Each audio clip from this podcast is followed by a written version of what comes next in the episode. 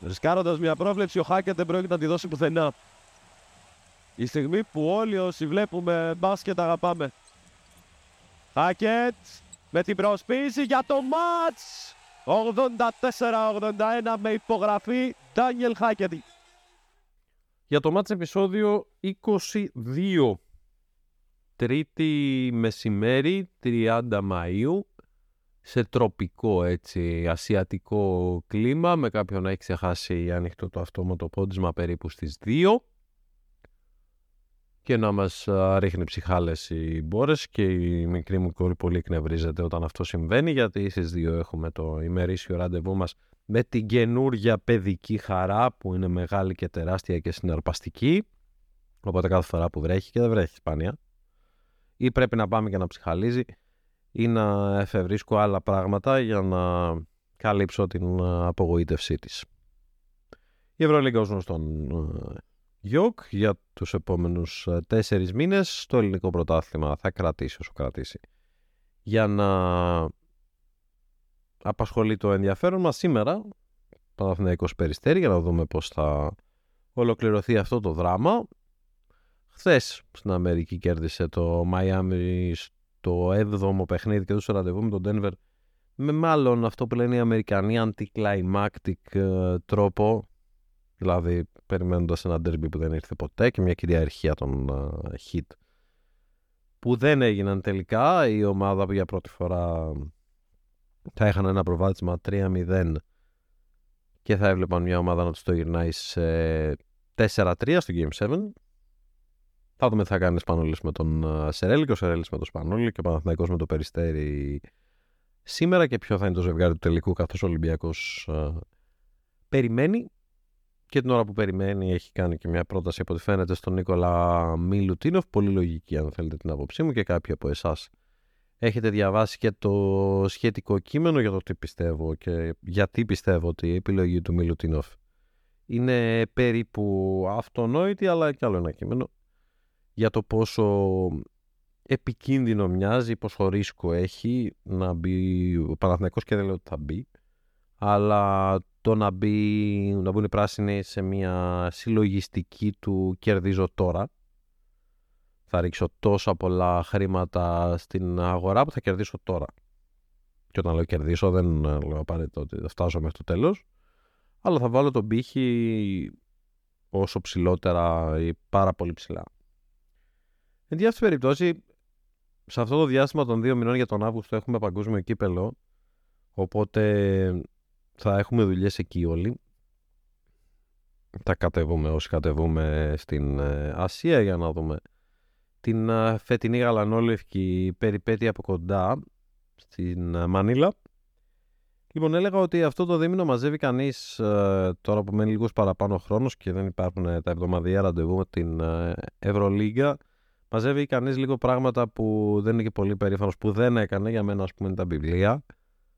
Που φέτος δεν διάβασα όσο θα ήθελα. Έχω μεγάλες λίστες και ελπίζω ότι τουλάχιστον έναν ικανό ρυθμό από αυτή την λίστα θα καταφέρω να σβήσω. Και έχω ξεκινήσει κιόλας να σας πω και τελείωσα ένα αστυνομικό που είχα πάρει κάποια στιγμή μέσα στο χειμώνα. Ξέρετε, παίρνει κανείς αστυνομικό να διαβάζει στα αεροδρόμια και είναι ούτως ή άλλως light ανάγνωσμα που λίγο να συγκεντρωθείς το βγάζεις σε τρεις μέρες. Αλλά αδύνατο να συγκεντρωθώ και έτσι για τρεις μέρες το έβγαλα σε τρεις μήνες. Μου μένουν 20 σελίδες σήμερα να το βγάλω. Αλλά με το αστυνομικό αυτό κατάλαβα και κάτι άλλο. Δηλαδή, διαβάζοντας το, το βιβλίο, ελάχιστα ασχολήθηκα με το ποιο είναι ο δολοφόνος. Απλά το απολάμβανα. Απλά διάβαζα. Τα σκέφτηκα λίγο, μήπως ήταν αυτός, μήπως ήταν αυτή, θα έχει συμβεί αυτό. Αλλά κατά βάση απολάμβανα το μυστήριο, απολάμβανα τη γραφή του Ρίτσαρντ Όστμαν στο Άνδρας που πέθανε δύο φορές εκδόσεις ψυχογιός και δεν χολοσκούσα και δεν χολοσκούσα και ιδιαίτερα με το ποιος είναι και ότι εγώ θα το βρω και θα δικαιωθώ λέει και στο τέλος. Ε, να σας πω την αλήθεια τώρα, το ίδιο κάνω και με τις μεταγραφές. Φαντάζομαι ότι μπορεί να μην σας αρέσει ιδιαίτερα, αλλά όσοι, εν πάση περιπτώσει, με παρακολουθείτε ε, γραπτός ή αλλιώς τα τελευταία χρόνια τα έχετε καταλάβει ότι δεν είμαι κανένας σπουδαίος ρεπόρτερ ειδικά σε ό,τι αφορά τις μεταγραφές δηλαδή ειδοποιήσεις στο Twitter που ε, βάζετε κάποιους δημοσιογράφους γιατί αυτοί είναι οι δείκτες σας και αυτοί θα σας πούνε ότι ο τάδε παίκτης έκλεισε. Ε, εντάξει, OK. Okay. Κανείς πρέπει να ξέρει ποιος είναι και ξέρω πολύ καλά ότι δεν είμαι αυτός ο οποίος θα σας φέρει στο τραπέζι αυτού του είδους αποκλειστικότητες, αλλά από αυτό εδώ το podcast. Εκτός από τα διάφορα επεισόδια που θα κάνουμε μέσα στο καλοκαίρι και που σας έχω πει ότι είναι μέσα στο φυτάρι και οργανώνονται σιγά σιγά. Ε, θα αξιολογούμε και τις ε, κινήσεις που γίνονται, το κόστος αυτών, το σχεδιασμό έτσι όπως σιγά σιγά θα διαμορφώνεται. Έχει γούστο όλο αυτό γιατί κανείς δεν λέει όχι ότι είναι και πάρα πάρα πολύ σημαντικό κομμάτι ότι συμβεί το καλοκαίρι και αν συμβεί ορθά θα σε συνοδεύει όλο, όλο το χειμώνα αν στραβώσει πάρα πολύ άσχημα ο σχεδιασμός είναι λίγα τα περιθώρια στην ουσία να διαφοροποιήσει κανείς κάτι το οποίο είναι δομικά φτιαγμένο στρεβλά. Τούτων υποθέτων που λέει και ο φίλος μου ο Δούσκας περαστικά Γιάννικο πάμε στον καλεσμένο για αυτή την εβδομάδα.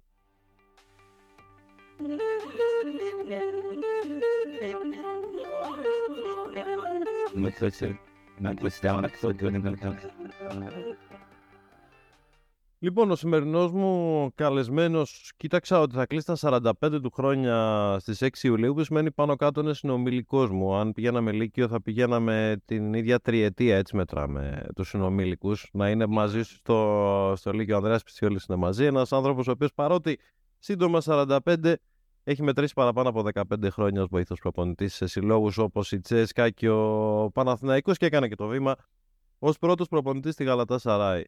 Ανδρέα, Καλημέρα, καλησπέρα από τη γεια σας όποτε ακούτε το podcast. Πώς είσαι; Καλημέρα. Ευχαριστώ που με έχετε εδώ πέρα. Ε, όλα καλά. Ε, Χαρούμενος που, που συμμετέχω στην εκπομπή. Ε, και μου αρέσουν πάντα οι πασχετικές συζητήσεις, οπότε δεν χάνω τέτοιες ευκαιρίες. Λοιπόν, είσαι στο κορμπέτι πολύ καιρό για να ξέρεις, εφόσον είσαι από τα 18 στην προπονητική, ότι τα πράγματα αλλάζουν τόσο γρήγορα. Το Νοέμβριο ανανέωσε το συμβόλαιο σου, επέκτηνε το συμβόλαιο σου με τη Γαλατά Σαράι στο 25. Πριν από 20 μέρες διεκόπη η συνεργασία. Αυτό το σπιράλι υπάρχει και αυτή η κατηφόρα υπάρχει πολύ συχνά όταν τα πράγματα πάνε καλά. Και διάβασα και μια άλλη συνέντευξη που λες ότι πολύ ρεαλιστικά και πολύ κοινικά ότι παιδιά όλα καλά με την εμπιστοσύνη των παικτών, με την εμπιστοσύνη της διοίκησης. Όλα αυτά είναι πολύ ωραία αρκεί να υπάρχουν τα αποτελέσματα. Αν όχι, τα πράγματα τα επαναδιαπραγματεύεται κανείς από, από άλλη βάση και από άλλο πρίσμα. Τι δεν πήγε καλά, Τώρα που δεν ξέρω αν έχει περάσει και αρκετός καιρός από τότε, μάλλον όχι, αλλά τι λες. Ε, κοίταξε, όταν μια ε, σεζόν δεν πάει καλά, είναι συνήθως ξέρεις όλος ο κόσμος προσπαθεί να πει αυτό ή εκείνο. Δεν είναι αυτό ή εκείνο, είναι πάρα πολλά μικρά πράγματα. Συνήθως ε, ε, είναι θέμα ε, πολλών λεπτομεριών οι οποίες δεν πήγανε καλά. Σπανίω είναι το ένα μεγάλο πρόβλημα. Γιατί το ένα μεγάλο πρόβλημα είναι κάπως εύκολο να το φτιάξεις. Τα πολλά μικρά δεν είναι εύκολο να τα φτιάξεις. Ε, κοίταξε, καθότι ε, είναι περιορισμένα το τι μπορείς να πεις για το τι γίνεται ε, εντός ενός συλλόγου και εντός μιας ομάδας. Ε, να πω ότι για μένα το μεγαλύτερο πρόβλημα ήταν ε, το, ο χειρισμός των expectations, ε, μάλλον το, τα expectations που θέσαμε με βάση την περσινή σεζόν, ε, τα οποία ίσως να μην ήταν ρεαλιστικά με βάση τις δυνατότητες της ομάδας. η περσινή επιτυχία, και αυτό συμβαίνει πολύ συχνά σε ομάδες, Έπεσε λίγο θύμα το, του ξεκινήματός σου; Ε, δεν βοήθησε σίγουρα, αλλά τώρα ξέρεις, δεν θέλω να, α, ε, να τα κάνω να ακούγονται σαν δικαιολογίες, αλλά σίγουρα το, το δυνατό ξεκίνημα ίσως να ε, δημιούργησε κάποιες ε, προσδοκίες ε, μη ρεαλιστικές, ας το πούμε, ή ε, προσδοκίες που δεν βοήθησαν, ας πούμε, στη συνέχεια της ε, σεζόν. Πώς ήταν συνολικά, Είναι πολλά βέβαια έτσι, αλλά. Φυσικά. Όπως είπαμε, μερικά πράγματα δεν μπορούμε να τα τα ενίκομη ενδύμο που λένε και δεν μπορούμε να τα λέμε όλα τι συμβαίνουν σε ένα σύλλογο, σε μια ομάδα, σε μια κατάσταση. Ακόμα και όταν πάνε καλά τα πράγματα, από και όταν πάνε στραβά. Ε, αλλά μπορώ να πω αυτό, αυτό είναι σημαντικό για μένα. Ε, και κάτι που φαντάζομαι ότι μπορεί να προκύψει και στην υπόλοιπη συζήτηση κατά δύο φορές είναι η κουλτούρα μιας ομάδας. Ε, η οποία πάντα είναι κάτι το ε, καθοριστικό ε, το πώς είναι δομημένος ένας σύλλογος, πώς είναι δομημένη μια ομάδα ε, και το πώς βλέπεις μια συνέχεια στις πορείες του συλλόγους, στο τι κάνει ένας σύλλογος. Το οποίο μερικές φορές είναι αλλάζουν οι άνθρωποι, τα αποτέλεσματα να παραμένουν, είναι απορία κουλτούρας αυτά. Καταλαβαίνω. Πώς ήταν συνολικά η πρώτη σου εμπειρία ως head coach; Μίλησες για την κουλτούρα και μάλλον θα το συζητήσουμε και πιο μετά, αλλά ε, είσαι σε έναν ποδοσφαιρικό σύλλογο, δούλεψες σε ένα ποδοσφαιρικό σύλλογο που είχε και μπάσκετ; Το λέω σωστά, ας πούμε. Ε, κοίταξε, είναι κάπως έτσι. Η τέσσερα είναι ένα σύλλογο ο οποίο έχει σε προτεραιότητα το ποδόσφαιρο. Υπάρχει μεγάλη διαφορά δηλαδή του, ε, της αγάπης του κόσμου, μάλλον να το πω έτσι, και της, ε, ε, και έχει και υπόψη εδώ πέρα είναι ένας σύλλογος ε, από αυτούς που έχουν εκλογές αρκετά συχνά. Οι πρόεδροι, όλοι και οι διοικοί του σύλλογου εκλέγονται από τα μέλη της ομάδας. Και συνήθως το κριτήριο για αυτά είναι το πώ πάει το ποδόσφαιρο. Εκεί είναι το βασικό ε, κριτήριο αν ήταν πετυχημένη η διοίκηση ή όχι, όχι το μπάσκετ και τα υπόλοιπα αθλήματα. Είναι ένα σύλλογος ο οποίος βασίζεται έχει πολύ μεγάλη αγάπη και πολλές μεγάλες επιτυχίες ο ποδόσφαιρο το οποίο τα έχει φέρει όλα αυτά. Ε, και το βασικό στοιχείο της κουλτούρας του είναι το ποδόσφαιρο και του κόσμου και τους ε, διοίκησης ε, και όλα τα άλλα Σε σχέση με αυτό που είχες στο μυαλό σου όταν ξεκινούσες αυτό το βήμα, το οποίο να πούμε ότι ειδικά για κάποιον ο οποίος κάνει το πρώτο του βήμα ως πρώτος προπονητής, το να αναλαμβάνεις κατά τη διάρκεια μιας σεζόν, ναι, μεν ήταν μια μεγάλη ευκαιρία που αντιλαμβάνομαι ότι δεν μπορεί να αφήσει να πάει χαμένη. Απ' την άλλη, αυξάνει το βαθμό δυσκολίας. Κοίταξε, ε, να σου πω τι γίνεται. Υπάρχει ένα μεγάλο θέμα γενικά στο ευρωπαϊκό μπάσκετ ε, και μεγάλη διαφορά σε σχέση με το αμερικάνικο μπάσκετ ότι οι διοικήσεις δυσκολεύονται πάρα πολύ να δουν τους βοηθούς προπονητές ως κρότου ε, ακόμα και όταν τους εμπιστεύονται, ακόμα και τους έχουν μέσα στα μπροστά τους, να τους βλέπουν να δουλεύουν, να συναναστρέφονται με αυτούς και ξέρουν ε, τις γνώσεις τους, το τι είδους άνθρωποι είναι κτλ.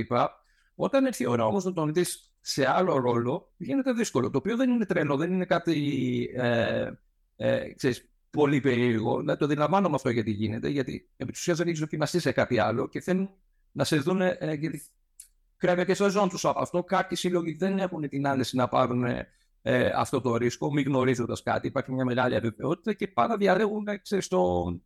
Πώ λένε οι Αμερικάνοι και devil you τον άνθρωπο ο οποίος είναι στην ε, ε, δουλειά. Γιατί ξέρουν.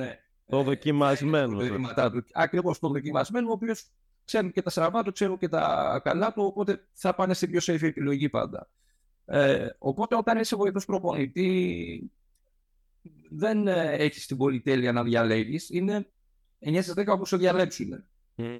Όπως σου δώσουν την ευκαιρία. Δηλαδή, πάνε πάρα πολύ βοηθοί προπονητή στην ε, Ευρώπη, οι οποίοι απλά ψάχνουν μια ευκαιρία. Τελικά πώς ήταν αυτή η ευκαιρία, πώς ήταν η πρώτη σου εμπειρία σε σχέση με αυτό που είχες στο κεφάλι σου, γιατί πάντα, και ε, το έχω διαβάσει ότι το έχεις ξαναπεί, ότι όταν έχεις στο μυαλό σου ότι τώρα που να είναι το επόμενο βήμα, γιατί νιώθω λίγο στάσιμος, γιατί ε, τώρα έρχεται το επόμενο βήμα, το προετοιμάζει κανείς το κεφάλι του. Ε, ειδικά αν είναι προπονητής που είσαστε οι άρχοντες της οργάνωσης και οι άρχοντες του προγραμματισμού, μπορώ να φανταστώ ότι είχες προετοιμάσει στο μυαλό σου πιθανώς και στο χαρτί το επόμενο βήμα. Σε σχέση με αυτό που είχε στο μυαλό σου, πώς ήταν;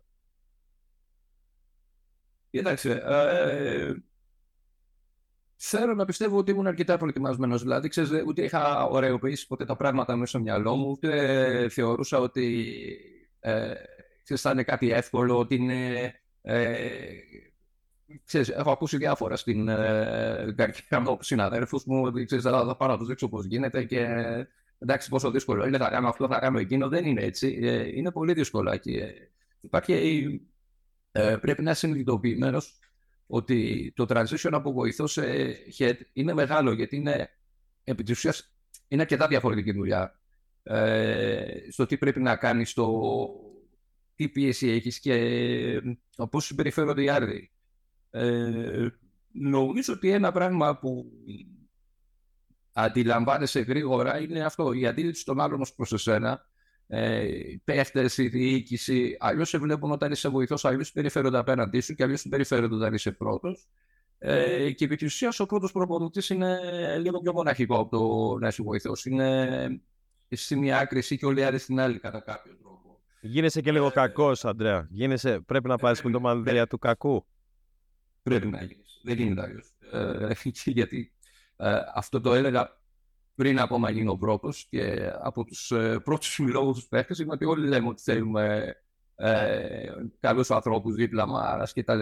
Αλλά αυτό που χρειαζόμαστε στο τέλος είναι κάποιον να σου κάνει και το κακό. Δεν, είναι, ε, δεν γίνεται μόνο με τον καλό τον τρόπο. Πρέπει να είσαι ό,τι χρειάζεται να είσαι. Κάποιες φορές πρέπει να είσαι καλός, κάποιες φορές πρέπει να είσαι κακός. Και πρέπει να είσαι ικανό και πρόθυμο να τα κάνει και τα δύο. Δεν μπορεί να είσαι ή το ένα ή το άλλο. Εννοώ σε σχέση με το assistant, καταλαβες. Δηλαδή, θεωρώ ότι ναι, ναι. είναι πιο εύκολο να είσαι ο καλό, δηλαδή αυτό που λέμε good cup, bad cup, α πούμε. Ο good cup είναι πολύ πιο εύκολο να είναι ο βοηθό και ο κακό μπάτσο πρέπει να είναι ο προπονητή. Κοίταξε, και αυτά. Ε, και ο καλό βοηθό, κατά την άποψή μου, πρέπει να είναι έτοιμο πολλέ φορέ να γίνει ο κακό τη υπόθεση. Ναι, λέω, λέω ότι είναι πιο εύκολο. Να, να αντισταθεί στον πρώτο. Mm. Κατά την ο πρώτος είναι αυτός που θα έχει τον κακό και ο ο βοηθός στον καλό από την άποψη, ξέρεις, δηλαδή όταν ο προπονητής σε βρίσκει και θα σου πει πήγαινε εκεί πέρα, εσύ θα του πεις το ίδιο πράγμα με τον τρόπο. Για να είμαστε οκ. Ε, Πολλές φορές γίνεται και το αντίθετο βέβαια. Ε, λέει κάτι ο βοηθός και το κάνω παίρνει ο πρώτος. Γίνονται διάφορα. Πρέπει να είσαι έτοιμος, όποια και να είναι η δουλειά σου, αν θες να πας για αποτέλεσμα, πρέπει να μπορείς να τα κάνεις όλα. Αν έχει μόνο έναν τρόπο, αν είσαι μόνο φωνάζω και βρίζω και είμαι κακός, ή μόνο προσπαθώ με το καλό και με το χάιδεμα να πάω την ομάδα μπροστά, δεν θα γίνει από κανένα γούστο αυτό. Ακόμα και ο GM, ακόμα και ο team manager. Κάποιες στιγμές πρέπει να γίνονται κακοί. Δεν είναι ε, μέλο του προπονητή. Απλά ο πρώτος προπονητής είναι αυτός που πρέπει να το κάνει περισσότερο από, κάποιο, από οποιονδήποτε άλλο αυτό το πράγμα. Λοιπόν, η συγκυρία το έφερε έτσι ώστε να βρίσκεστε στην ίδια πόλη με τον Δημήτρη Τούδη επί 17 χρόνια συνεργάτες. Ε, και προπονητές δύο μεγάλων ε, συλλόγων στη, στην Τουρκία και ειδικά με αυτή την ποδοσφαιρική βάση, τεράστια ντέρμπι μεταξύ Φενέρμπαχτσε και Γαλατά Σαράι και δεν μπορούσα να μην σκέφτομαι ότι εδώ είχαμε ο Μπράντοβιτς και Ιβκοβιτς και λέγαμε ότι είχε κυριαρχήσει τόσο πολύ αυτό ότι όποιος κερδίσει από τους δύο θα πληρώσει το τραπέζι στα αντίστοιχα ντέρμπι. Δεν μου λες, νιώθατε, νιώσατε ποτέ καμιά τέτοια πίεση του τύπου ρε παιδί μα, σας πει κάποιος μη βγεις για φαγητό τώρα με τον Ιτούδη πριν το ποδοσφαιρικό ντέρμπι ή κάτι τέτοιο ή είναι στο μυαλό μου; Ε, δεν το σκεφτήκαμε ποτέ πολύ, δεν ήταν ε, θέμα. Ε, και να σου πω και ειλικρινά μπορεί να είμαστε σαν ονόματα δύο μεγάλοι αντίπαλοι, αλλά επί της ουσίας, επειδή είμαστε στο μπάσκετ, δεν είμαστε και μεγάλοι αντίπαλοι. Δηλαδή είμαστε σε, ε, δύο διαφορετικές ταχύτητες, όχι μία. Οπότε, OK, okay, ναι, όταν είναι το παιχνίδι να παίξουμε μεταξύ μας είναι μια μεγαλύτερη, δεν πάντα έχει το πρεστίζ. Όποιος κερδίσει ε, η αντίπαλη ομάδα θα έχει γκρίνια των οπαδών κτλ. Αλλά υπάρχει ένα. Δηλαδή, ξέρεις, δεν είναι ότι είμαστε στο ίδιο επίπεδο. Παναθηναϊκός Ολυμπιακός αυτή τη στιγμή, επειδή είναι και αντίστοιχες ομάδες, υπάρχει μεγαλύτερη αντίδραση από τον, ε, τους οπαδούς. Ποτέ δεν χαίρεσαι όταν χάσεις από το ε, βασικό σου αντίπαλο, αλλά έχεις μια άλλη κατανόηση όταν ο αντίπαλος έχει σαφώς μεγαλύτερο μπάτζετ, σαφώς μεγαλύτερη παράδοση στο χώρο του μπάσκετ. Δηλαδή, OK, okay, Ας πάρουμε ένα άλλο παράδειγμα. Έχουμε χάσει η ΑΕΚ αύριο από τον Ολυμπιακό στο μπάσκετ. Είναι το ίδιο με το ποδόσφαιρο, δεν είναι. Υπάρχει μεγάλη διαφορά και όλοι το ξέρουν αυτό. Δεν θα έτσι Η ΑΕΚ ταιριάζει πολύ σαν, ε, σαν αντιστοιχία, νομίζω. Πες μου κάτι άλλο. Ε, το κομμάτι του assistant έχεις σβήσει στο μυαλό σου τώρα; Δηλαδή θέλω να πω, είναι όπως όταν ένας παίκτης σταματάει τον μπάσκετ και γίνεται προπονητής και λέει πρέπει να κάψω τον, ε, τον παίκτη μέσα μου, που είναι γεγονός, να σκοτώσω τον παίκτη μέσα μου. Κάπως έτσι όταν μπαίνεις στο χρήσμα του πρώτου προπονητή και στη γέφυρα με, το, με τον assistant.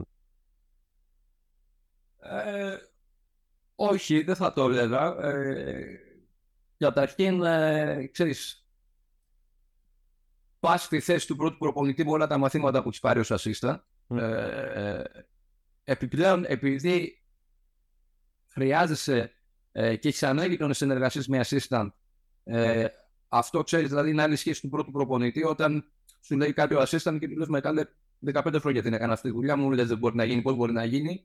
Θα σου πω εγώ πώς μπορεί να γίνει. Ε, το αλλάξει λίγο αυτό το mindset. Ε, και ξέρεις, είναι όπως το Μάρι κάνει. Βλέπεις, ας πούμε, την Εθνική Αμερική πόσες φορές κατέβηκε ας πούμε, με τον Πόπο και το στήθηκε assistant. Assistant είναι και αυτό. Δηλαδή, ξέρεις, είναι. Ε, δεν θα έλεγα ότι το σκοτώνεις αυτό, απλά είναι άλλη ζωή. Υπάρχει καμία περίπτωση στο μυαλό σου να επιστρέψεις στην Ελλάδα ως προπονητής; Το λέω, ρωτάω σε όλους τους ανθρώπους με τους οποίους, ε, με οι οποίοι έχουν συνηθίσει να δουλεύουν στο εξωτερικό και σε σχέση με τις εδώ συνθήκες που ας είμαστε ειλικρινείς δεν είναι ακριβώς γόνιμες ε, και ο εργασιακός ούτε καν παράδεισος αλλά εν πάση περιπτώσει ένα ε, θελκτικό, ένα ελκυστικό εργασιακό περιβάλλον. Πώς το σκέφτεσαι; Ε, κοίταξε, όπως το λες, υπάρχουν πολλά πράγματα που πρέπει να λάβεις υπόψη σου, αλλά ξέρεις κάτι, αυτό που κάνουμε λάθος πολλές φορές είναι βλέπουμε στην Ελλάδα και είναι ο, το bubble μας η Ελλάδα και μερικές φορές αυτό μπορούμε να το βλέπουμε πολύ καλά, γιατί είμαστε και τέτοιος λαός. Όταν τα πράγματα πάνε καλά, θυμάμαι τη Στανάητη, ε, ήμασταν όλοι το καλύτερο πρωτάθλημα της Ευρώπης, ας πούμε, η Ελλάδα, το οποίο βλέπαμε μπροστά μας. Ε, πλέον τα βλέπουμε όλα μαύρα και άραχνα. Ε, δεν είναι έτσι. Ε, Βλέποντας το σύνολο της Ευρώπης, η Ελλάδα έχει τα σύν στα πλέτη σίγουρα. Ε, και σίγουρα ποτέ ως Έλληνας δεν λες ε, δεν θέλω να γυρίσω πίσω. Ε, σίγουρα αυτό που μπορεί να σου πω είναι ότι δεν θέλω να περιοριστώ μόνος σε αυτό. Δηλαδή, ξέρεις, δεν θέλω να μπω στην ε, διαδικασία σαν προπονητής όπου γυρνάω στην Ελλάδα και ξαφνικά ε, ζω μόνος σε αυτή την αγορά και είμαι περιορισμένος μόνος σε αυτή την αγορά. Οι, οι δουλειές είναι λίγες, οι καλές δουλειές είναι ακόμα λιγότερες. Ε, και για να έχεις την άρεση να εξελιχθείς, να βρεις τι ευκαιρίε σου και να ε, δουλέψεις σωστά, το να δουλεύεις, το να έχεις ε, ως ε, πεδίο σου όλη την Ευρώπη είναι τεράστια διαφορά. Ορθόν, τελευταίο πριν ε, πάμε και στην Ευρωλίγα και στα υπόλοιπα. Θα φτιάξεις τι βαλίτσες και θα φύγεις από την Τουρκία θα, σε, μετά τις 15 Ιουνίου. Τι θα βάλεις ως μάθημα; Από τους 14 μήνες στην uh, Γάλατα Σαράι, ένα. Σου επιτρέπω, ρε παιδί μου, να βάλεις ένα στη βαλίτσα, δεν χωράει δεύτερο. Ποιο είναι αυτή, αυτή η εμπειρία ή αυτό το ότι διδάχθηκες περισσότερο από αυτούς τους 14 μήνες; Ε, θα έλεγα ότι αυτό που μου μένει είναι κάτι το οποίο το ήξερα, αλλά η επιβεβαίωση το κάνει ακόμα πιο έντονο στο μυαλό σου. Είναι ότι δεν μπορείς να πετύχεις τίποτα μόνος σου. Δεν έχει σημασία πόσο καλός προπονητής είσαι, δεν έχει σημασία πόσο καλός παίχτης είσαι, δεν έχει σημασία πόσο καλός GM είσαι. Χρειάζεσαι staff, χρειάζεσαι ανθρώπους γύρω σου να σε βοηθήσουν. Ο καλός προπονητής χρειάζεται καλούς παίχτες. Δηλαδή, οι, οι καλοί παίχτες χρειάζονται καλό προπονητή. Ε, ε, ο καλός προπονητής χρειάζεται καλούς βοηθούς ε, όλο το staff του γύρω-γύρω, το ιατρικό, όλα αυτά πρέπει να είναι ένα βήμα μπροστά. Ε, και νομίζω ότι αυτό είναι το πιο σημαντικό, να μην μένεις ε, μόνος. Όλο αυτό το κομμάτι που είπες μόλις, το ότι δεν μπορείς να κάνεις τα πράγματα μόνος σου, φτιάχνει την κουλτούρα. Η GM, η βοηθή, όλο το προσωπικό γύρω-γύρω, αυτοί διαμορφώνουν την κουλτούρα μιας ομάδας. Αυτοί λένε ότι αυτοί είμαστε ανεξαρτήτως αποτελεσμάτων ή η διοίκηση διαμορφώνει την κουλτούρα της ομάδας. Ξέρεις, είναι μια, Αμερικανο... ε, μια αμερικάνικη έκφραση, αυτό το culture που λέμε, ενώ κατά βάση η κουλτούρα είναι μια πολύ γνωστή ελληνική λέξη, αλλά κάτω μου λίγο, ε, λίγο πιο συγκεκριμένο. Τι φτιάχνει την κουλτούρα ενός οργανισμού που λέμε; Ε, όπως το λες είναι οργανισμός, οπότε είναι πολλά τα κομμάτια που είναι μέσα στην κουλτούρα. Σίγουρα ε, όλοι πρέπει να, είναι, να συμμετέχουν και να προσθέτουν σε αυτή την κουλτούρα. Μιλάμε τώρα από τον φροντιστή μέχρι τον ε, πρόεδρο, αλλά συνήθως αυτά ξεκινάνε από πάνω. OK, okay, δηλαδή ε, συνήθως είναι θέμα διοικητικό. Πρόεδρος, ε, owners, όπως το πεις ξέρεις, ε, ε, και αυτό το πράγμα ε, μπορεί να το επηρεάσει πάρα πολύ ένας άνθρωπος, και ιδίως ένας προπονητής, γιατί οι προπονητέ. Μετά τον πρόεδρο, νομίζω ότι ο άνθρωπος ο οποίος μπορεί να έχει τη μεγαλύτερη επίδραση σε όλη την ομάδα και να αλλάξει την ταυτότητα μιας ομάδας μπορεί να είναι ο προπονητής. Ε, για άλλη μια φορά, όχι μόνος και όχι όταν υπάρχει αντίσταση από τον οργανισμό. Δηλαδή, μερικοί οργανισμοί θέλουν να αλλάξουν και θέλουν να εξελιχθούν, και κάποιοι δεν θέλουν να αλλάξουν καθόλου. Ε, αλλά έχω διάφορες εμπειρίες από αυτό και είναι. Ε, ε, σίγουρα κάθε κομμάτι του οργανισμού έχει τη συμμετοχή τους σε αυτό το πράγμα. Ε, όταν πας πούμε, σε έναν ε, σύλλογο και βλέπεις τους πάντες να εργάζονται σκληρά γύρω σου, βλέπεις το φροντιστή να τρέχει πάνω κάτω, βλέπεις το φυσικοθεραπευτή να κάθεται τελείως ώρες, τελείως ε, ώρες, βλέπεις το GM να ξημεροβραδιάζεται που να σε βίντεο. Δεν μπορείς να την πελιάσει αυτό το σύλλογο. Έτσι, σε σπρώχνει να κάνεις κάτι άλλο. Αν είναι αντίθετο, Μπορείς. Μπορεί να δουλέψεις σκληρά και μπορεί να πεις γιατί να δουλεύω σκληρά δεν ε, θα εκτιμηθεί αυτό το πράγμα ε, και πάει λέγοντας. Τώρα, ο head coach συνήθως μπορεί να μην είναι πολύ πιο δύσκολο να επηρεαστεί. Ο assistant coach όμως από μια κουλτούρα τεμπελιάς ή μια κουλτούρα εργατικότητα μπορεί να ε, επηρεαστεί. Ε, αυτό τώρα επηρεάζει τους παίκτες. Όταν ο παίκτης, ας πούμε, πηγαίνει ε, σε ένα σύλλογο Ε, και βλέπει ότι όλα είναι στην εντέλεια. Ότι ο φυσιοθεραπευτής πάρει στο γήπεδο δύο ώρε περίπου και ο φυσιοθεραπευτής είναι εκεί και το περιμένει. Ο γυμναστής είναι μέσα και ήδη δουλεύει στο γυμναστήριο. Ε, η βοηθή είναι ήδη στο, ε, στην, ε, στο γραφείο τους και βλέπουν βίντεο. Ε, ο παίκτη αμέσως καταλαβαίνει που βρίσκεται και προσπαθεί να ακολουθήσει αυτή την κουλτούρα. Mm. Αν ήταν εδώ, φτάνει ο παίκτη δύο ώρες πριν από τον ε, προπόνηση για να ετοιμαστεί για την προπόνηση Και δεν υπάρχει κανένας άλλος. Είναι ένας φεδραπευτή ε, που του λέει καλά, είναι σε λίγο. Είναι ένας ε, φροντιστής που πίνει καφέ. Οι βοηθοί δεν έχουν έρθει ακόμα. Ο προπονητής έρχεται πέντε λεπτά πριν από την προπόνηση. Η κουλτούρα είναι αντίθετη. Και ο παίκτης θα αρχίσει να δουλεύει λιγότερο επαγγελματικά. Τώρα, αυτός είναι ένας τρόπος στην κουλτούρα. Mm. Έχουν πολλά πράγματα. Δηλαδή, στο Παναθηναϊκό θα σου δώσω ένα παράδειγμα της εμπειρίας μου. Ότι ασχέτως από τον Ορλάνδο, όταν ήταν η ώρα να παίξουμε τα μεγάλα παιχνίδια ή όταν ήταν η ώρα να παίξουμε με τον Ολυμπιακό για παράδειγμα τον Τέρμπι, ε, υπήρχε ένα θετικό λόγο μέσα στο σύλλογο. Όλο το staff, από τα γραφεία φυσικοθεραπευτέ φροντιστέ, όλοι αρχίσαν αυτοί να ξεσηκώνουν την ομάδα. Δεν περιμέναμε τον προπονητή να πει ε, παιδιά, έχουμε σπουδαίο παιχνίδι. Uh-huh. Το καταλήγει στην εβδομάδα πριν. Έχουμε σπουδαίο παιχνίδι, έπαιρνε μέσα και ποτέ να αυτή είναι η κουλτούρα της ομάδας. Δηλαδή, δεν έχουμε μεγάλα παιχνίδια. Εδώ πέρα, έχουμε όλοι, πάμε να τους τσακίσουμε, πάμε να κάνουμε όλα αυτά. Αυτό είναι μια κουλτούρα ομάδας. Έχουμε ένα σύλλογοι που πας και είναι. Ε, ο τι θα κάνει, νομίζω ότι είναι πολύ δύσκολοι. Εδώ δεν χάσουμε 20 πόντους. Κοιτάξτε, παιδιά, τα ξενιτή είναι καλύτερη. Άλλη κουλτούρα ομάδα. Χρειάζεται. Όταν ένας άνθρωπος μπαίνει σε αυτή, ο παίκτης, όσο δυνατός και να είναι, επηρεάζεται αυτό το πράγμα. Ο πιο αδύναμος παίκτης θα επηρεαστεί περισσότερο ο, ο αδύναμος παίκτης θα αρχίσει να επηρεάζει περισσότερο τον δυνατό παίκτη. Ο δυνατός παίκτης θα μείνει δυνατός στο τέλος, αλλά όχι όσο δυνατός θα ήταν αν η κουλτούρα ήταν διαφορετική. Αυτά είναι σημαντικά πράγματα τα οποία δεν φαίνονται μέσα στο γήπεδο. Mm. Απλά βλέπεις, ας πούμε, τη Real Madrid, το οποίο είναι το μεγαλύτερο παράδειγμα αυτή τη στιγμή στην Ευρώπη κουλτούρας, η οποία είναι εκεί. Βλέπεις ένα συγκεκριμένο πράγμα συνέχεια να επαναλαμβάνεται ξανά και ξανά και ξανά.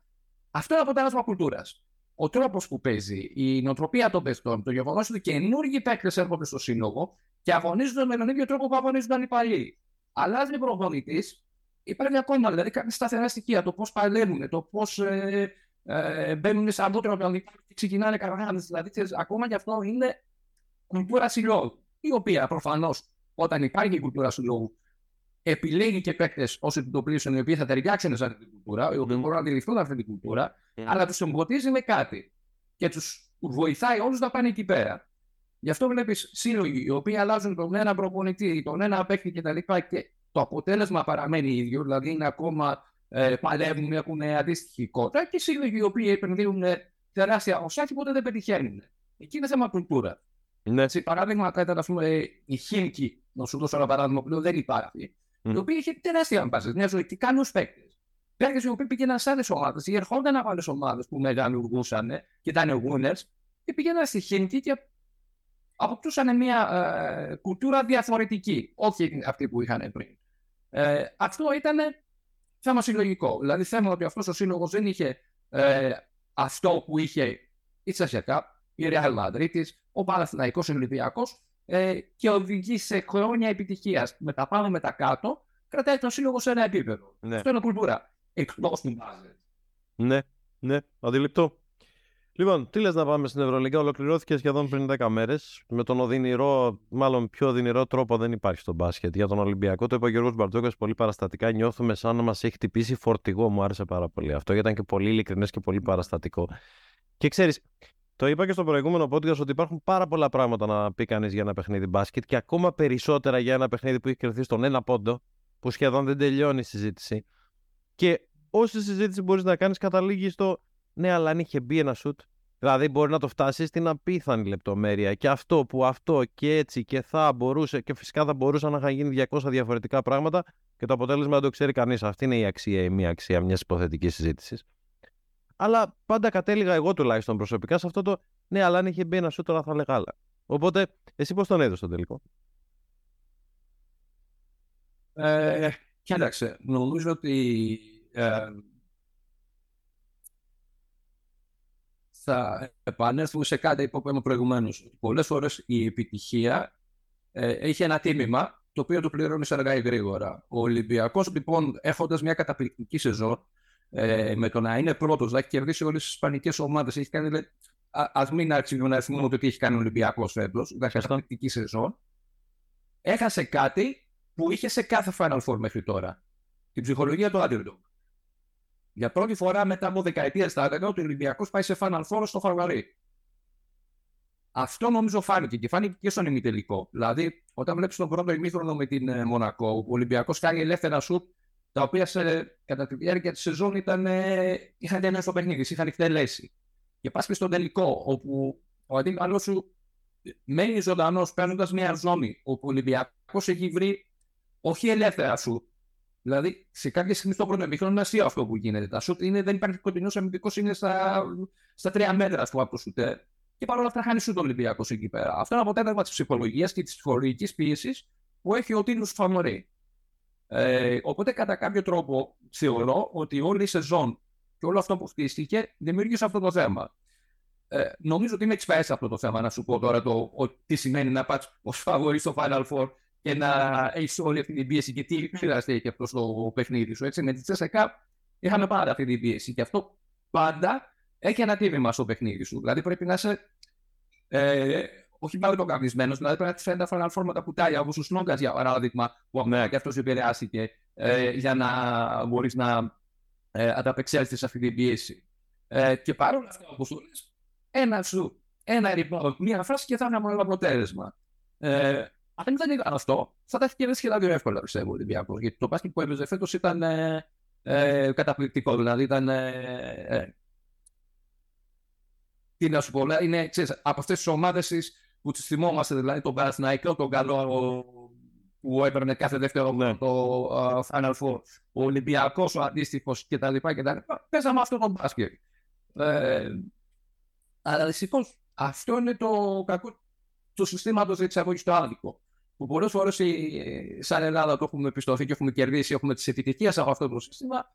Τώρα το πληρώσαμε. Γιατί πιστεύω ότι ο Ολυμπιακός σε σειρά playoff ε, θα το έπαιρνε. Okay. Είχε το momentum η Real Madrid. Είχε την ε, ε, ψυχολογία του ότι γύρισα από 2-0, γύρισα από τον άλλο κόσμο. Δηλαδή, από την Παρτίζα. Ναι. Πήγαμε στο Βελιγράδι, πήγαμε στο Βελιγράδι με 20.000 κόσμο που όλοι θεωρούσαν ότι θα τελειώσει το παιχνίδι στο πρώτο, θα χάσει με 20 πόντους. Έκανε 3-0, πάει στον ημιτελικό και κερδίζει την Παρσελώνα, που όλοι καταλαβαίνουμε με την ψυχολογική αβάντα είναι αυτό το πράγμα να κερδίσει την Παρσελώνα στον ημιτελικό. Και έρχεται πλέον ήδη πετυχημένη η Real Madrid, μία κοντά τίποτα να χάσει σε σοβαρή ψυχολογία, και αυτό φαίνεται στο τέλος δυστυχώς ε, για τον Ολυμπιακό. Ε, σε σειρά πλέον, όπως πιστεύω θα ήταν αλλιώ τα πράγματα. Αλλά αυτό είναι το σύστημα, δυστυχώς είναι αυτό που είναι, και αυτά τα παιχνίδια είναι αυτό που λες. Στο σουτ. Είναι, ξέρεις, δηλαδή, όσο καλός και προπονητής να είσαι, όσο καλός σύλλογος και να είσαι, όσο καλός παίχτης να είσαι, χρειάζεται και λίγη τύχη. Ε, πόσα παραδείγματα αυτών. Δηλαδή, ε, έτσι, ο Ζέλικο που είναι ο ο καλύτερος προπονητής ε, την τελευταία 20 ετία στην Ευρώπη, έχει κερδίσει δύο ευρωπαϊκά στο σουτ. Ναι. Okay. Αν δεν κρατήσαν, δεν βάλαν αυτό το τρίποδο όταν πήρε το πρώτο ευρωπαϊκό Ζέλικο. Θα μείωνε ε, πραγματικά το επίτευγμα του εκείνη τη σεζόν. Δυστυχώς δεν το μείωνε, γιατί άλλο τον έφυγε ο πρωταθλητής, άλλο τον είσαι δεύτερο, σου το θυμάται κάνει αυτό. Παρ' όλα αυτά, ήδη είχε κάνει τη δουλειά του ο προπονητής, όπως την έκανε ο Ολυμπιακός, σαν σύλλογος και ο Μπαρτζόγκα, ο προπονητής τη δουλειά του, να έχει ένα, ε, το καλύτερο δυνατό σύνολο, να πάρει το ό,τι περισσότερο μπορούσε από τους παίχτε του ε, πηγαίνοντας στο Final Four. Και θα στείλει δείχνει. Μερικέ φορέ είναι δηλαδή πράγματα δεν μπορείς να τα ελέγξεις. σω πιάνομαι, ξέρεις, Ανδρέα, ίσως πιάνομαι υπερβολικά από ένα παιχνίδι για να φτιάξω μια θεωρία, αλλά θέλω την άποψή σου σε αυτό, γιατί είναι το σημαντικότερο στοιχείο του σημερινού μπάσκετ το σουτ. Γιατί μιλάμε για το σουτ, μιλάμε για ελεύθερα σουτ τριών μέτρων. Δηλαδή βρισκόμαστε πια στην εποχή που είναι δύσκολο να κρυφτεί σε εισαγωγικά ακόμα και ένας παίκτης με αδυναμία στο μακρινό σουτ. Δεν συζητάω για δύο. Αν δεν είναι center, που και η center πια στο σύγχρονο μπάσκετ δεν είναι τόσο πολύ στην Ευρώπη, γιατί στην Ευρώπη ο σουτάρει τρίποντο πάει κατευθείαν στο NBA. Αλλά ε, είναι δύσκολο πια να, να επιβιώσει ένας παίκτης ε, χωρίς σουτ ή εν πάση περιπτώσει ένας παίκτης που η άμυνα όταν φτάσουμε σε αυτό το σημείο ε, που θα παίξει πέντε φορές με τον ίδιο αντίπαλο στο playoff, θα παίξει Final Four, θα επιλέξει να χάσει από σένα 9 φορές στις 10. Ε, κοίταξε, ό,τι αδυναμία έχεις, πρέπει να υπάρχει ένα όριο στο πόσο αδύναμος μπορείς να είσαι σε αυτό. Έτσι. Ε, δηλαδή, μπορεί να μείνεις στο καλύτερο σουτέρ του κόσμου. Πόσο κακός είσαι. Αν είσαι 10% στο τρίποντο, στο ελεύθερο τρίποντο, έχεις πρόβλημα. Τελείω σαν ε, στο 30% είσαι OK. Στο 25% καλύτερα να έχεις, θα πρέπει να έχεις κάτι άλλο σε πολύ μεγάλο βαθμό. Ε, τώρα εντάξει, το, το απλοποιώ κατά κάποιο τρόπο. Όχι, γίνεται όμως πολύ άδικο. Το, το, το shoot είναι όλων. Okay. Το shoot χρειάζεται. Ε, γιατί, γιατί έτσι θα ανοίξει διαδρόμου. Αν ανοίξει διαδρόμου όμως και δεν έχεις άνθρωπο να πατήσει ρακέτα, είναι εξίσου μεγάλο πρόβλημα. Ε, μπορεί να είσαι ένας πολύ καλός παίκτης και να, στην άμυνα να μην μπορεί να μερκάει κανέναν. Πάλι θα σε σημαδέψουν, πάλι θα έχεις πρόβλημα. Οπότε είναι στον ίδιο, ίδιο βαθμό το σουτ που είναι όλες οι άλλες οι αδυναμίες. Ε, απλά το σουτ φαίνεται λίγο πιο έντονα. Και είναι η αλήθεια ότι ε, οι περισσότεροι όταν ξεκινάνε να φτιάξουν μια ομάδα και ή κοιτάνε έναν καινούργιο παίχτη, το πρώτο πράγμα που θα δουν είναι το σουτ. Και άμα δεν είσαι καλός σουτέρ, το να μην είσαι καλός είναι πάνω είναι μείον ένα. Το να μην είσαι καλός ε, σουτέρ είναι μείον πέντε. Ναι. Δεν έχουν την ίδια βαρύτητα. Ε, Παρ' όλα αυτά, νομίζω ότι υπάρχουν ε, παραδείγματα πολλών παιχτών οι οποίοι βιώσανε χωρίς σουτ ε, ή και έχουν φτιάξει αυτό το πράγμα. Έτσι. Δηλαδή, ο Διαμαντίδης όταν ξεκίναγε στο Παναθηναϊκό, ήταν Ηρακλή να το πάμε ακόμα πιο πριν, δεν το θεωρούσε είχε κανένα σουτέρ. Ούτε ο Παπαλουκάς ήταν ποτέ γνωστός ως ε, δολοφόνος στο Σίπτη. Το φτιάξανε. Ο Παπαλουκάς το έφτιαξε στο σημείο τόσο όσο χρειάζονταν για να μην μπορείς να πεις τον αφήνω ή το ρισκάρω κτλ. Ο Διαμαντίδης σε σκότωνε. Ε, έχει αλλάξει. Έχει αλλάξει. Θα επιμείνουμε σε αυτό. Έχει αλλάξει σε σχέση με το 5, με το 8, με το 10. Μιλάμε για μπάσκετ του 2023. Ο Παπαλουκάς στη σύγχρονη εποχή, η διοφυΐα όσο ήταν, θα δυσκολευόταν περισσότερο ε, στο μπάσκετ του 23. Νομίζω το, το παράδειγμα, κάνει ζωντανό παράδειγμα για να δεις τον Παπαλουκάς σε επιβίωνε ή όχι. Αυτό είναι ο Καλάθης. Mm-hmm. Okay. Ο Καλάθης κάνει μεσημερινή, θεωρείται ένα από τα καλύτερα πόνικα, ε, με πολύ κακός σου αλλά κάνει όλα τα άλλα στο 10 και το σου του είναι κακό. Αν και το σου του ήταν καλό, ή θα ήταν στο NBA, ή θα ήταν μακράν ο καλύτερος point guard ε, στην Ευρώπη. Οκ, okay. αλλά είναι δημιουργεί πόντους για όλη την ομάδα με πολύ εύκολο τρόπο. Δηλαδή κάνει το, ε, τη δουλειά του προπονητή πολύ εύκολη, τη δουλειά του συμπέκτη του ακόμα καλύτερα πολύ εύκολα. Ε, παίζει άμυνα, μαζεύει rebound, ε, φροντίζει ότι μάλλον λοιπόν η λειτουργία της ομάδας θα είναι καλή, αλλά ακόμα και αυτός βλέπει ότι πολλές φορές σου πληρώνει αυτό το πράγμα την, ε, την έλλειψη σου. Mm. Σε όλα θα σου πω πάλι αυτό. Είναι σε τι επίπεδο πόσο κακός είσαι σε κάτι. Μπορεί να μην είσαι καλός σε κάτι, μπορεί να είσαι κακός σε κάτι, μετά πάει πόσο κακός είσαι σε κάτι. Αλλά αν μια ομάδα στο σύνολό της, αυτό τώρα μιλάμε σε ατομικό, αν μια ομάδα στο σύνολό της έχει πρόβλημα στο σου, δεν θα το πληρώσει. Δεν μπορεί να πάει καλά μια ομάδα η οποία δεν, ε, σε γενικές γραμμές, όχι έχει ένα κακό σουτέρ μέσα, αλλά οι παίκτες που έχει μέσα δεν είναι καλοί σουτέρ. Είναι περιορισμένο ότι μπορεί να παίξει για αυτή η ομάδα. Γιατί είναι εύκολο ο τύπο να το μανιπουλάρει αυτό το πράγμα. Αυτό που λες. Έχω κατευθείαν κάτι να ρισκάρω. Ξέρω ότι άλλοι να θα παίξουν σε αυτή την ομάδα. Και ξέρεις, θα σου παίξουν 10 άνθρωποι αυτό το πράγμα, μπορεί τους πέντε να τους κερδίσεις. Γιατί θα σου πούνε τα σου και τα λοιπά. Τους πέντε που δεν θα τους κερδίσει, γιατί δεν έβαλες τα σου, θα σου επηρεάσει το κεφάλι και θα σου κάνει τον αυτό το πράγμα. Λοιπόν, ο Ολυμπιακός βρίσκεται σε, σύμφωνα με δημοσιεύματα συζητήσεις με τον Νίκολα Μιλουτίνοφ, με τον οποίο δούλεψε μαζί στη Μοσχά. Δουλεύει. Πώς θεωρείς ότι μπορεί να δουλέψει, δίδυμο ψηλών με τον Φαλ; Έχουν στοιχεία δηλαδή που συμπληρώνει ο ένας τον άλλο, είναι αρκετά διαφορετικοί για να πεις ότι θα κάνω διαφορετικά πράγματα με τον ένα ή με τον άλλο, είναι περισσότερο ομοί και είναι λεπτομέρεια αυτό που τους χωρίζει; Ε, κοίταξε, έχεις δίκιο ότι στο στυλ είναι αρκετά ίδιοι. Ε, αλλά νομίζω, εντάξει, θεωρώντας θα γίνει, δεν θα γίνει, δεν είναι με τη μισογραφή, θα σου πω. Θα το εγώ ξέρω. Ε, απλά λέμε το ενδεχόμενο. Ε, συζητάμε με βάση τη φημολογία και βασικετική συζήτηση για άλλη μια φορά. Ε, έχουμε δει διάφορα παραδείγματα στην Ευρώπη. Okay. Real Madrid, ποιοι είναι οι ψηλοί τη. Τα και ο Κουαριέ. Πόσο διαφορετικοί είναι αυτοί οι δύο; Σχεδόν οι ίδιοι. Mm-hmm. Okay, δηλαδή στο στυλ τους. Δεν είναι ότι ο ένας είναι shooter και ο άλλος είναι post παίκτης. Δεν είναι ότι ο ένας είναι undersize ψηλός από the και ο άλλος είναι ο παλιός στο Μεμβράγκοβιτ, ξέρω εγώ. Ναι. Ε, αρκετά ίδιοι ε, στο στυλ τους. Και παρόλα αυτά αυτό δουλεύει. είναι θέμα πώς έχεις στήσει την ομάδα. Δηλαδή, ο Ολυμπιακός νομίζω δεν χτίζεται με βάση το ε, versatility. Δεν είναι, δηλαδή, προσπαθούμε να χτυπήσουμε κάθε αντίπαλο διαφορετικά. Ότι σε αυτόν θα τραβήξω τον ψηλό μου έξω, στον άλλον θα κάνω αυτό, σε εκείνο.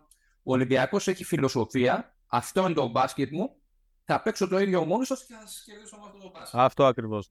Ε, ε, οπότε ξέρεις, σε αυτή τη φιλοσοφία επιβιώνουν οι δύο παίχτε. Okay. Θα έχει άλλα conflict του τύπου αυτοί οι δύο παίχτε παίζουν ακριβώς στην ίδια θέση, που σημαίνει ότι έχουν 40 λεπτά να μοιράσουν μεταξύ τους. Συν όποιον άλλον υπάρχει εκεί πέρα. Ο Ολυμπιακός γενικά έτσι παίζει, έτσι το έχει και μέχρι τώρα έχει δουλέψει αυτό το πράγμα. Ε, ό,τι επιμονή και να κάνει, βέβαια θα έχει κάποια πλεονεκτήματα, κάποια ε, μειονεκτήματα, κάτι που θα πληρώσει γι' αυτό. Αλλά νομίζω συγκεκριμένα στον Ολυμπιακό μπορεί να δουλέψει αυτό. Μπορεί να δουλέψει και το αντίθετο που κάνει φέτος. Δηλαδή, να είναι σοβαρή ψηλό και δύο αθλητικοί. Ε, αλλά όταν σου δίνει την ευκαιρία να έχεις αυτό το πράγμα μέσα, δεν νομίζω ότι θα το αρνηθεί κανένας ε, προπονητής, ακόμα και αν είναι διαφορετικής φιλοσοφίας. Δεν θα πει δηλαδή, ε, όχι δεν θα πάρω τον Μιλουτίνο, αλλά θα πάρω κάποιον άλλον ο οποίος είναι άρρωστη. Τις περισσότερες φορές θα διάλεξει τον καλύτερο παίκτη και τη φιλοσοφία θα προσαρμόσεις. Το είχε πει και ο Δημήτρης Ιτούδης κάποια στιγμή. Γιατί όλο συζητάμε για τις μεταγραφές και δεν αρέσει πάρα πολύ στον κόσμο να κάνει, ξέρεις, τώρα, να κάνουν death charts, βάζουν παίκτες εδώ, οργανώνεις τη ναι. ομάδα, γίνει ο προπανητή και τέτοια. Αλλά ξεχνάμε πάρα πολύ το τι είναι διαθέσιμο. Δηλαδή είναι μεν, ναι. αλλά κάθε καλοκαίρι υπάρχει μια συγκεκριμένη δεξαμένη που είναι διαθέσιμη για το πώς μπορείς να πάρεις ένα παίκτη. Και δεν είναι σίγουρο. Υπάρχουν και ένα σωρό λεπτομέρειες για ε, συμφωνίες που χαλάνε για 250.000 λόγους, εν πάση περιπτώσει. Οπότε καταλήγουμε σε αυτό, έτσι, ότι ξέρεις, όταν έχεις ένα Μιλουτίνοφ ή έχεις ένα James ή έχεις ένα Ταδέ, εντάξει, πρώτα τον παίρνεις και μετά λες: Ωραία, παιδιά, έχω αγοράσει ταλέντο, γιατί το ταλέντο είναι αυτό που τελικά παίζει ρόλο. Και αν δεν κλωτσάει πάρα πολύ σε σχέση με τον μπάσκετ που θέλω να παίξω προφανώς, γιατί το ταλέντο δεν είναι όλα.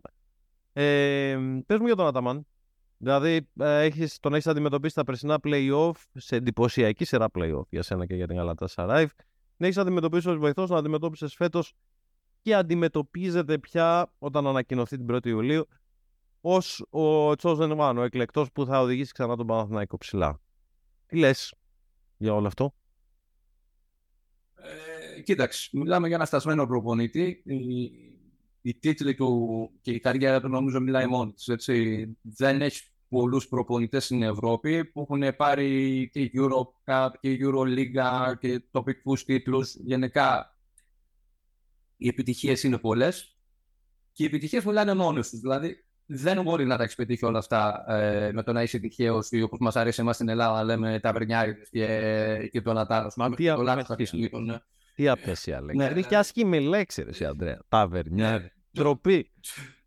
Το έχουμε για το τίποτα στην Ελλάδα δυστυχώς αυτό. Ε, ε, δηλαδή το είναι ένα χαρακτηρισμό που τον ε, δίνουμε χωρίς κανένα δισταγμό ε, σε διάφορους προπονητές σε οποιοδήποτε επαγγελματία τέλος πάντων. Ε, Μόνο στου βαθμούς όπω τα Βερνιάριδες, ένα από τα αγαπημένα επαγγέλματα των Ελλήνων. Όλοι αγαπάμε τους Αβερνιάριδε, οπότε δεν καταλαβαίνω γιατί θέλουμε να το χρησιμοποιήσουμε έτσι. Ελάτε, πολλοί τους αγαπάμε τους Αβερνιάριδε. Έχουμε αγαπημένους του Αβερνιάριδε, δεν τους χρειαζόμαστε. Για πες. Ε, και ε, για άλλη μια φορά, ξέρεις, έρχεται πρώτα πρέπει να δούμε το ρόστερ πώς θα φτιαχτεί, δηλαδή τι στήριξη θα παρέχουμε στον προπονητή, τι υπομονή θα έχουμε απέναντι στον προπονητή, γιατί αν περιμένουμε ε, ότι θα αλλάξουν πάλι 10-12 παίχτες και θα πούμε τον Οκτώβριο, μα την μπάσκετ είναι αυτό που παίζει, δεν ξέρω τι περιμένουμε να δούμε τον Οκτώβριο μια ομάδα με ένα καινούργιο προπονητή και 10 καινούργιους παίχτες αν αυτό είναι το, αν έτσι πάει το πράγμα, έτσι. Ναι. Πρέπει να δούμε λίγο τις συνθήκες και να έχουμε υπομονής στο τι θα γίνει. Ε, σίγουρα μιλάμε για έναν προπονητή με έντονη προσωπικότητα. Ε, θα έχει και ε, λίγο το, το χρόνο που θα χρειαστεί να προσαρμόσει στην ελληνική νοοτροπία σίγουρα, γιατί εδώ είναι πολύ διαφορετικά τα πράγματα για τους προπονητές ε, από ό,τι είναι στην Ελλάδα. Ε, είναι άλλη κουλτούρα εδώ, άλλη στην Ελλάδα. Ω προς τι; Ως προς τι; Ε, στην Ελλάδα θεωρώ, ε, να σου πω έτσι, ο κόσμος αντιλαμβάνεται τον μπάσκετ πολύ καλύτερα. Είμαστε, ε, δηλαδή θεωρώ ότι οι Λιθουανοί, οι Σέρβοι, οι Έλληνες, οι Ισπανοί Ε, μόνο το είναι η μπασκετική λαϊκή της ε, Ευρώπης με την μπασκετική κουλτούρα και αντιλαμβάνονται αυτό που βλέπουν με στο γήπεδο. Ε, στην Τουρκία λίγο το παδί της Φένερμπαρτς έχουν αρχίσει να το αποκτούν αυτό το πράγμα. Οι περισσότεροι δεν είναι εκεί πέρα.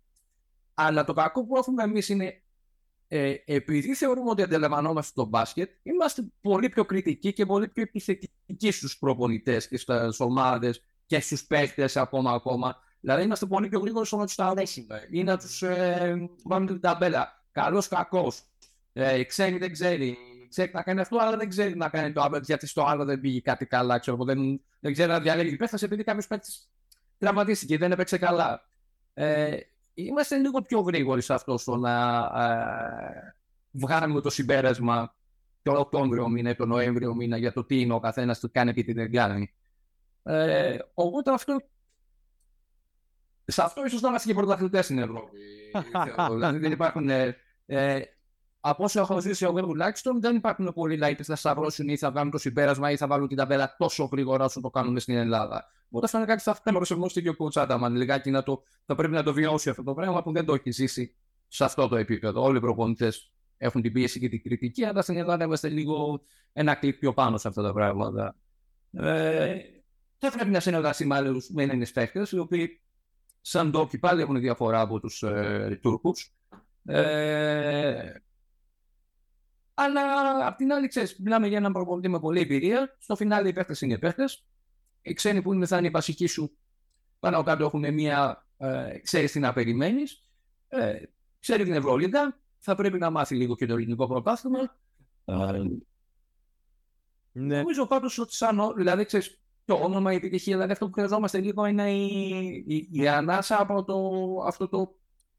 Να το σταυρώσουμε. Έφτασε παιχνίδι, να το σταυρώσουμε. Δηλαδή, το δεν μπορεί να του παρέχει νομίζω αυτή την ε, ασπίδα λιγάκι και το χρόνο που χρειάζεται για να μπορέσει να κάνει κάτι. Ναι, το βιογραφικό πάντα βοηθάει γιατί ακόμα και αν η εκείνη η μετεωρική σεζόν ε, πριν την ε, που κατέληξε στη Βιτόρια που παίξατε απέναντι σε εκείνη την ναι. ΕΦΕΣ που πάνω κάτω τώρα στο, στο υγρό όνειρο των φιλάθλων του Παναθηναϊκού θέλουν να δουν ένα τέτοιο σενάριο. Ήμασταν τελευταίοι, η ΕΦΕΣ ήταν τελευταία το 17-18, το 18-19 δεν ήταν ότι έδωσε ένα σκασμό λεφτά. Τα έδωσε αργότερα. Τα έδωσε μόνο στον Λάρκιν. Ο Μίτσιτς έρχεται με 600 χιλιάρικα. Ο Μοερμάν έρχεται απόβλητος από την ε, Μπαρσελόνα. Ο Πλάις δεν είναι της μόδας πια.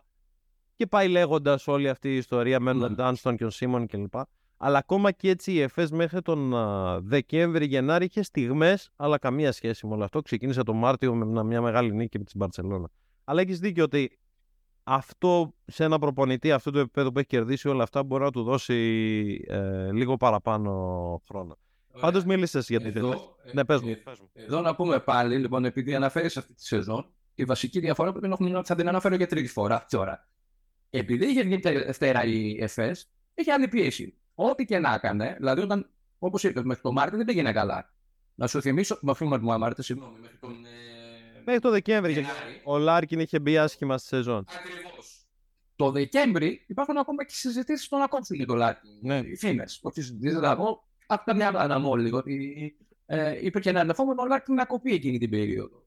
Ε, άρα το γεγονός ότι η προηγούμενη σεζόν το μέρος σύγκρισης ήταν τελευταία.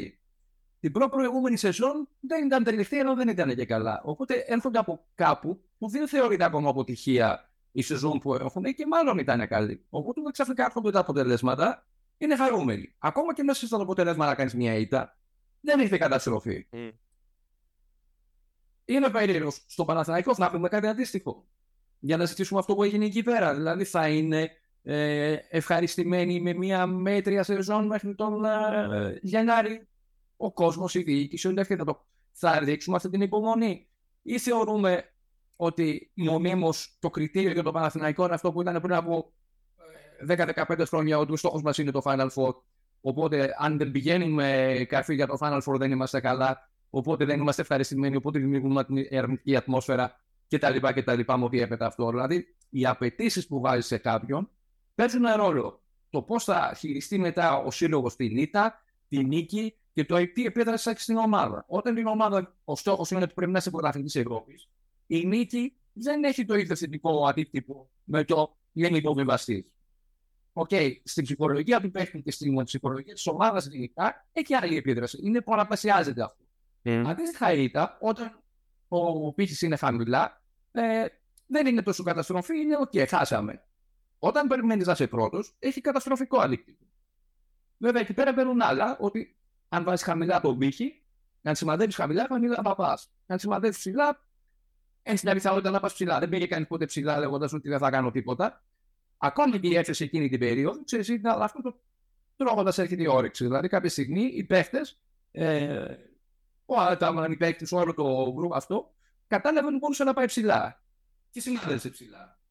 Να σου πω κάτι. Ε, έχω κάνει μια συζήτηση με τον Ντανιέλε Μπαϊέζ, το GM της Bayern. Ε, τουλάχιστον φέτος ο GM της Bayern, δεν ξέρουμε πού θα είναι του χρόνου. Και δεν το έχω βγάλει ακόμα στο podcast. Θα είναι ένα από τα επόμενα επεισόδια, αλλά θα κάνω ένα spoiler εδώ γιατί είχε πει κάτι πάρα πολύ ενδιαφέρον στο μυαλό μου. Ότι αν αντιμετωπίζεις κάθε παιχνίδι και κάθε αγώνα σαν το τελευταίο της σεζόν, every game matters, πρέπει να κερδίζουμε τα πάντα. Αν δεν κερδίσουμε τα πάντα, είναι καταστροφή. Πού είναι το περιθώριο της ήττας, δηλαδή το περιθώριο του λάθους, δηλαδή το διάστημα στο οποίο το development υπάρχει; Γιατί αν τελικά κάθε νίκη είναι απαραίτητη και κάθε ήττα είναι καταστροφή, υπάρχει χώρος για development ανθρώπων, προπονητών, συλλόγου και εν τέλει μιας ομάδας μέσα σε μια σεζόν;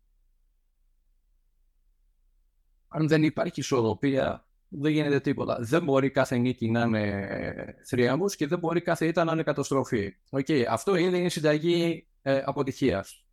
Ε, εκεί που έρχεται λοιπόν το ταλέντο ε, του GM, ε, η κουλτούρα της ομάδας είναι να εντοπίζει σωστά το ποιος είναι ο στόχος και να βάλει έναν ρεαλιστικό στόχο, ο οποίος ε, θα δίνει το σωστή διάσταση στην ήττα και στη νίκη. Αν αρχίζουμε να έχουμε ε, υπερβολικά ψηλές πάνω από το ταλέντο της ομάδας ή πάνω από τις δυνατότητες της ομάδας ε, απαιτήσεις, αυτό θα οδηγήσει σε μια αποτυχία. Ε, άμα το βάλω πολύ χαμηλά το πύχη, δηλαδή η ομάδα μου είναι για περισσότερα και εγώ δεχτώ ε, κάτι λιγότερο, ε, αυτό πάλι θα οδηγήσει μάλλον σε underachievement. Στο τέλος θα είσαι ευχαριστημένος με λίγα ενώ δεν θα έπρεπε. Ε, νομίζω ότι θέλει ισορροπία. Θέλει να διαλέξεις σωστά το στόχο σου και να τον ακολουθήσεις. Το να βάλεις λάθος στόχο είναι ήδη ε, μισή αποτυχία. Το δεκάλεπτο που μας απομένει, οι δύο πιο δύσκολες ε, ερωτήσεις μου. Τέτοιος σήμερα. Γίνεται αρκετή κουβέντα λοιπόν στην Ελλάδα για τους Έλληνες παίκτες και υπάρχει μια ταμπέλα καλομαθημένων, υπάρχει μια ταμπέλα παικτών οι οποίοι βρίσκουν εισαγωγικά πολλά χαριστικά θέσεις σε ομάδες Ευρωλίγκας που δεν θα έβρισκαν σε άλλες συνθήκες επειδή έχουν ελληνικό διαβατήριο και αμείβονται παραπάνω ακριβώς γιατί υπάρχει αυτός ο κανόνας των 6 συν 6 στην Ελλάδα. Και υπάρχουν κάποιες φωνές ε, που λένε ότι κοίτα αυτό έχει συμβεί κι αλλού και δεν βοηθάει κανέναν ούτε τους συλλόγους ούτε τους παίκτες και πρέπει να σταματήσει. Παρέθεση. Καταρχήν, ε, αυτό που περιγράφεις είναι κάτι που ακούς σε όποια χώρα και να πας. Και στην Τουρκία τα ίδια λένε για τους παίχτε και στη Ρωσία όταν ήμασταν τα ίδια λέγανε για τους ντόπιους παίχτε. Ε, δεν μπορεί, ε, κατά την άποψή μου, πρέπει να έχεις εθνική ταυτότητα σαν ομάδα. Okay, δεν μπορεί ε, να φτιάξεις μια ομάδα ελληνική με 10 Αμερικάνους μέσα. Προσωπικά δεν μου αρέσει. Μπορεί να πάει εκεί το πράγμα βέβαια, έτσι.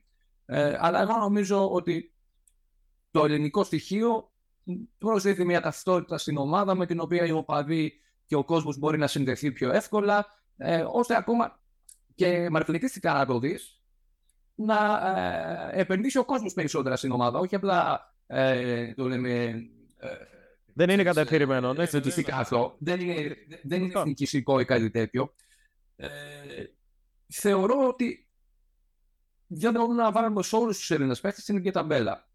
Κάποιοι μπορεί να είναι καλομαθημένοι, κάποιοι μπορεί να ε, μένουν ε, στο επίπεδο που θα έπρεπε να είναι, κάποιοι μπορεί να διάλεξαν τον εύκολο δρόμο στη ζωή τους. Αυτό ισχύει παντού. Κάποιοι άλλοι όμως είναι. Έτσι, δηλαδή, πόσες ε, ομάδες έχουν ε, παίχτε σαν τον Σλούκα; Στους Έλληνες παίκτες θα πάρω και τον Βεζέγκοφ, mm. όντας προϊόν ελληνικής παιδείας. Στην ε, Ισπανία αυτοί θεωρούνται Ισπανοί. Ναι. Και οι παίκτες που έχουν μεγαλώσει την κουλτούρα αυτή. Όπως θα έπρεπε να ήταν ο Στογιάκοβιτ, όπως είναι ο Βεζέγκοφ, όπως έπρεπε να είναι αρκετοί παίκτες, όπως είναι ο Αντεντακού, που αυτοί μεγαλώσαν στην Ελλάδα. Εδώ μάθανε. Πας και ακόμα και η κουλτούρα τους σαν άνθρωποι είναι ελληνική. Ε, Οπότε φτιάχνουν μια άλλη νοοτροπία και το αξίζουν αυτό που παίρνουν. Ο Πανικολάου, ο Συνοδογιαματή κτλ. κτλ, κτλ. Ε, οπότε ε, αυτό όμως που πρέπει να προσέξουμε είναι αυτό. Αυτοί οι παίχτε πετυχαίνουν, ε, όχι επειδή τους ήταν εύκολο, επειδή κάνουν δύσκολα πράγματα. Αν στον παίχτη του δώσεις την εύκολη λύση ότι θα παίξεις ό,τι και να γίνει, αν βάλεις κανονισμούς όπω είχαν στο Ισραήλ και στην Τουρκία παλιότερα, δύο ντόπι πάντα μες στην πεντάδα, mm. κακό κάνεις. Ο παίκτης πρέπει να μάθει ότι πρέπει να παλέψω το λεπτό μου το κερδίσω. Ότι αν δεν δουλέψω σκληρά αυτόν τον Αμερικάνο που έρχεται εδώ πέρα πεινασμένος ε, από το κολέγιο και δουλεύει από το πρωί μέχρι το βράδυ, ξυπνάει πέντε ώρα το πρωί για να πάει για σου. Αν δεν κάνω αυτό το ίδιο, δεν θα επιβιώσουν. Αυτό πρέπει να διδάξεις στου Αν τους το κάνεις εύκολο να παίξουν, θα τα περιλάβουν. Αν τους το κάνεις ότι η επιβίωσή σου εξαρτάται από πόσο δυνατά θα παίξεις, πόσο θα αφοσιωθείς σε αυτό και πόσο σκληρά θα δουλεύεις, θα επιβιωθεί. Οπότε εκεί είναι η ισορροπία. Δεν πρέπει να τους το κάνουμε εύκολο. Πρέπει να τους σπρώξουν τους παίχτε. Okay, αλλά ταυτόχρονα πρέπει να τους στηρίξουν. Δεν πρέπει να τους εξαφανίσουμε, να μην έχουν ευκαιρία. Πρέπει να έχουν ευκαιρία, αλλά το σύστημα να τους πρόχνει ώστε να γίνονται καλύτεροι. Λοιπόν, η τελευταία ερώτηση. Παγκόσμιο κύπελο που έρχεται στις Φιλιππίνες είναι και κατά τη γνώμη μου μια κομβική διοργάνωση αν δει κανείς ποια είναι η στελέχωση, ποια παιδιά μπορεί να υπάρχουν μετά από αυτό το παγκόσμιο κυπέλο ή τους Ολυμπιακούς, αν προκριθούμε στους Ολυμπιακούς, ότι είναι βρισκόμαστε στο όριο ενός τέλους εποχής. Ο Γόκαπ έχει πλέον ελληνικό διαβατήριο και η ερώτηση του εκατομμυρίου, Ντόρσεϊ ή Γόκαπ, αν ο Ντόρσεϊ ε, δεν μπορέσει να φύγει το αστεράκι και να παίξουν μαζί;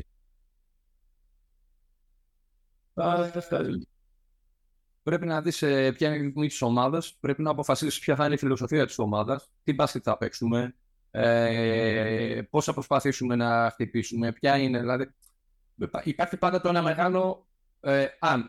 Αν ο Αντεντακούμπο είναι εκεί, πώ στηρίζουμε την ομάδα, αν δεν είναι, ε, πώς τη χτίζουμε. Αν ο Αντεντακούμπο είναι εκεί, είναι ο βασικός άξονας της ομάδας και όλα γυρνάνε γύρω από αυτό. Όλοι οι παίκτες πρέπει να ταιριάζουν σε αυτό το παίκτη. Αν όχι, χτίζει αλλιώς την ομάδα. Ε, αν δεν έχεις απαντήσει σε αυτά, είναι δύσκολο να τα, να τα πεις. Ε... Με δεδομένο σου λέω εγώ τώρα ότι ο Αντιτοκούμπο είναι. Έχουμε μια ομάδα η οποία είναι της, του προηγούμενου Ευρωμπάσκετ. Ωραία. Για άλλη μια φορά λοιπόν. Έχω τον Αντιτοκούμπο και πάω σε τι. Θα κάνω μια ομάδα ε, η οποία θα την βασίσω στην άμυνά μου. Θα πω ότι θα πάμε και θα τους ακούσουμε όλους και θα τους πλακώνουμε στο ξύλο. Ε, έχω μια ομάδα η οποία θέλω να είναι ε, up tempo ε, ή θεωρώ ότι αν θα είναι γρήγορα ότι θα με πάνε στο παιχνίδι, θα με πάνε στο 5-5, οπότε εγώ πρέπει να έχω μια ομάδα να αποδίδει στο 5-5. Είναι εύκολο. Ε, δεν μπορώ να σου πω πολλά, γιατί δεν έχω βιώσει προπονητικά ειλικρινά τη διαφορετικότητα αυτού του τουρνουά. Mm. Άλλο να ετοιμάσει για μια σεζόν στη Euroliga, θα παίξει τον κάθε αντίπαλο που τον έχει παίξει 100 φορές ήδη τι προηγούμενε σεζόν και θα παίξει πάλι. Και είναι άλλη δομή του τουρνουά. Και άλλο ένα τουρνουά όπου παίζεις ένα παιχνίδι και έξω με όλους. Παίζεις το πρώτο γύρο μία φορά τον κάθε αντίπαλο. Mm. Μετά πας και παίζεις νοκάουτ παιχνίδια τα οποία έχουν άλλη πίεση όπως εξηγήσαμε πριν. Ε, οπότε έχει μια άλλη ψυχολογία. Αυτό νομίζω πραγματικά ο Δημήτρη Σοϊτούδη είναι ο καλύτερο, έχοντα και την εμπειρία πλέον να το αποφασίσει. Ε, τώρα, αν δεν σου πω προπονητικά κανένα ποιο μου αρέσει περισσότερο, εμένα μου αρέσει ο Γόκα περισσότερο. Okay. Αλλά δεν σημαίνει ότι αυτή την επιλογή θα έκανα και δεν ξέρεις πώς θα πάει η ομάδα. Δηλαδή πρέπει να αποφασίσεις ε, πολλά πράγματα μαζί. Αλλά όντας έξω από αυτά, εμένα μου αρέσει ο Βόκα πολύ περισσότερο γιατί οι προπονητές είμαστε, πώς το πω, είμαστε καλωδιωμένοι έτσι να μας αρέσουν αυτοί. Ναι, ναι, ναι. Ο Βόκα, ο οποίος θα εκτελέσει το σκέπο του προπονητή, ο οποίος θα κάνει ένα καρό που δεν χρειάζεται να λύσει, δεν χρειάζεται να σκέφτομαι την άμυνα, βάλω στο καλύτερο παίχτη, θα βάλω τον Βόκα πάνω του και θα τον εξαφανίσει. Θα παίξω, θα πω αυτό το σύστημα και αυτό το σύστημα θα γίνει ε, ξέρω ότι αυτός ο παίκτης, ό,τι και να γίνει, θα παλεύει. Δεν είναι, δεν του μπήκανε τα σουτ σήμερα και δεν έπαιξε. Θα παίξει σε κάθε παιχνίδι. Αυτό που μπορεί να παίξει, θα παίξει. Οι οπαδοί θα σου αρέσουν οι σπόρερ περισσότερο, οι προπονητές θα ξέρουν ότι σου αρέσουν αυτοί οι παίκτες περισσότερο. Δηλαδή, ο τρόπος σκέψης μας μας αρέσουν οι walk-up ε, περισσότερο. Και επειδή και οι Έλληνες έχουν, όπως είπα πριν, αυτή την πασχετική παιδεία και το προπονητής σε ξέρα μπορεί να μην είμαστε ακριβώς προπονητές, αλλά είμαστε 2-3% προπονητές παραπάνω ε, από άλλους. Γι' αυτό τέτοιοι παίχτε εκτιμούνται πολύ περισσότερο στην Ελλάδα. Σωστό.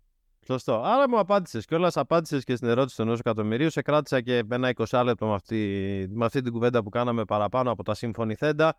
Οπότε σε ευχαριστώ πάρα πολύ για την παρουσία σου και εύχομαι τα καλύτερα στο επόμενο και στα επόμενα βήματα, Αντρέα. Να σε καλά, ευχαριστώ πάρα πολύ. Γεια χαρά.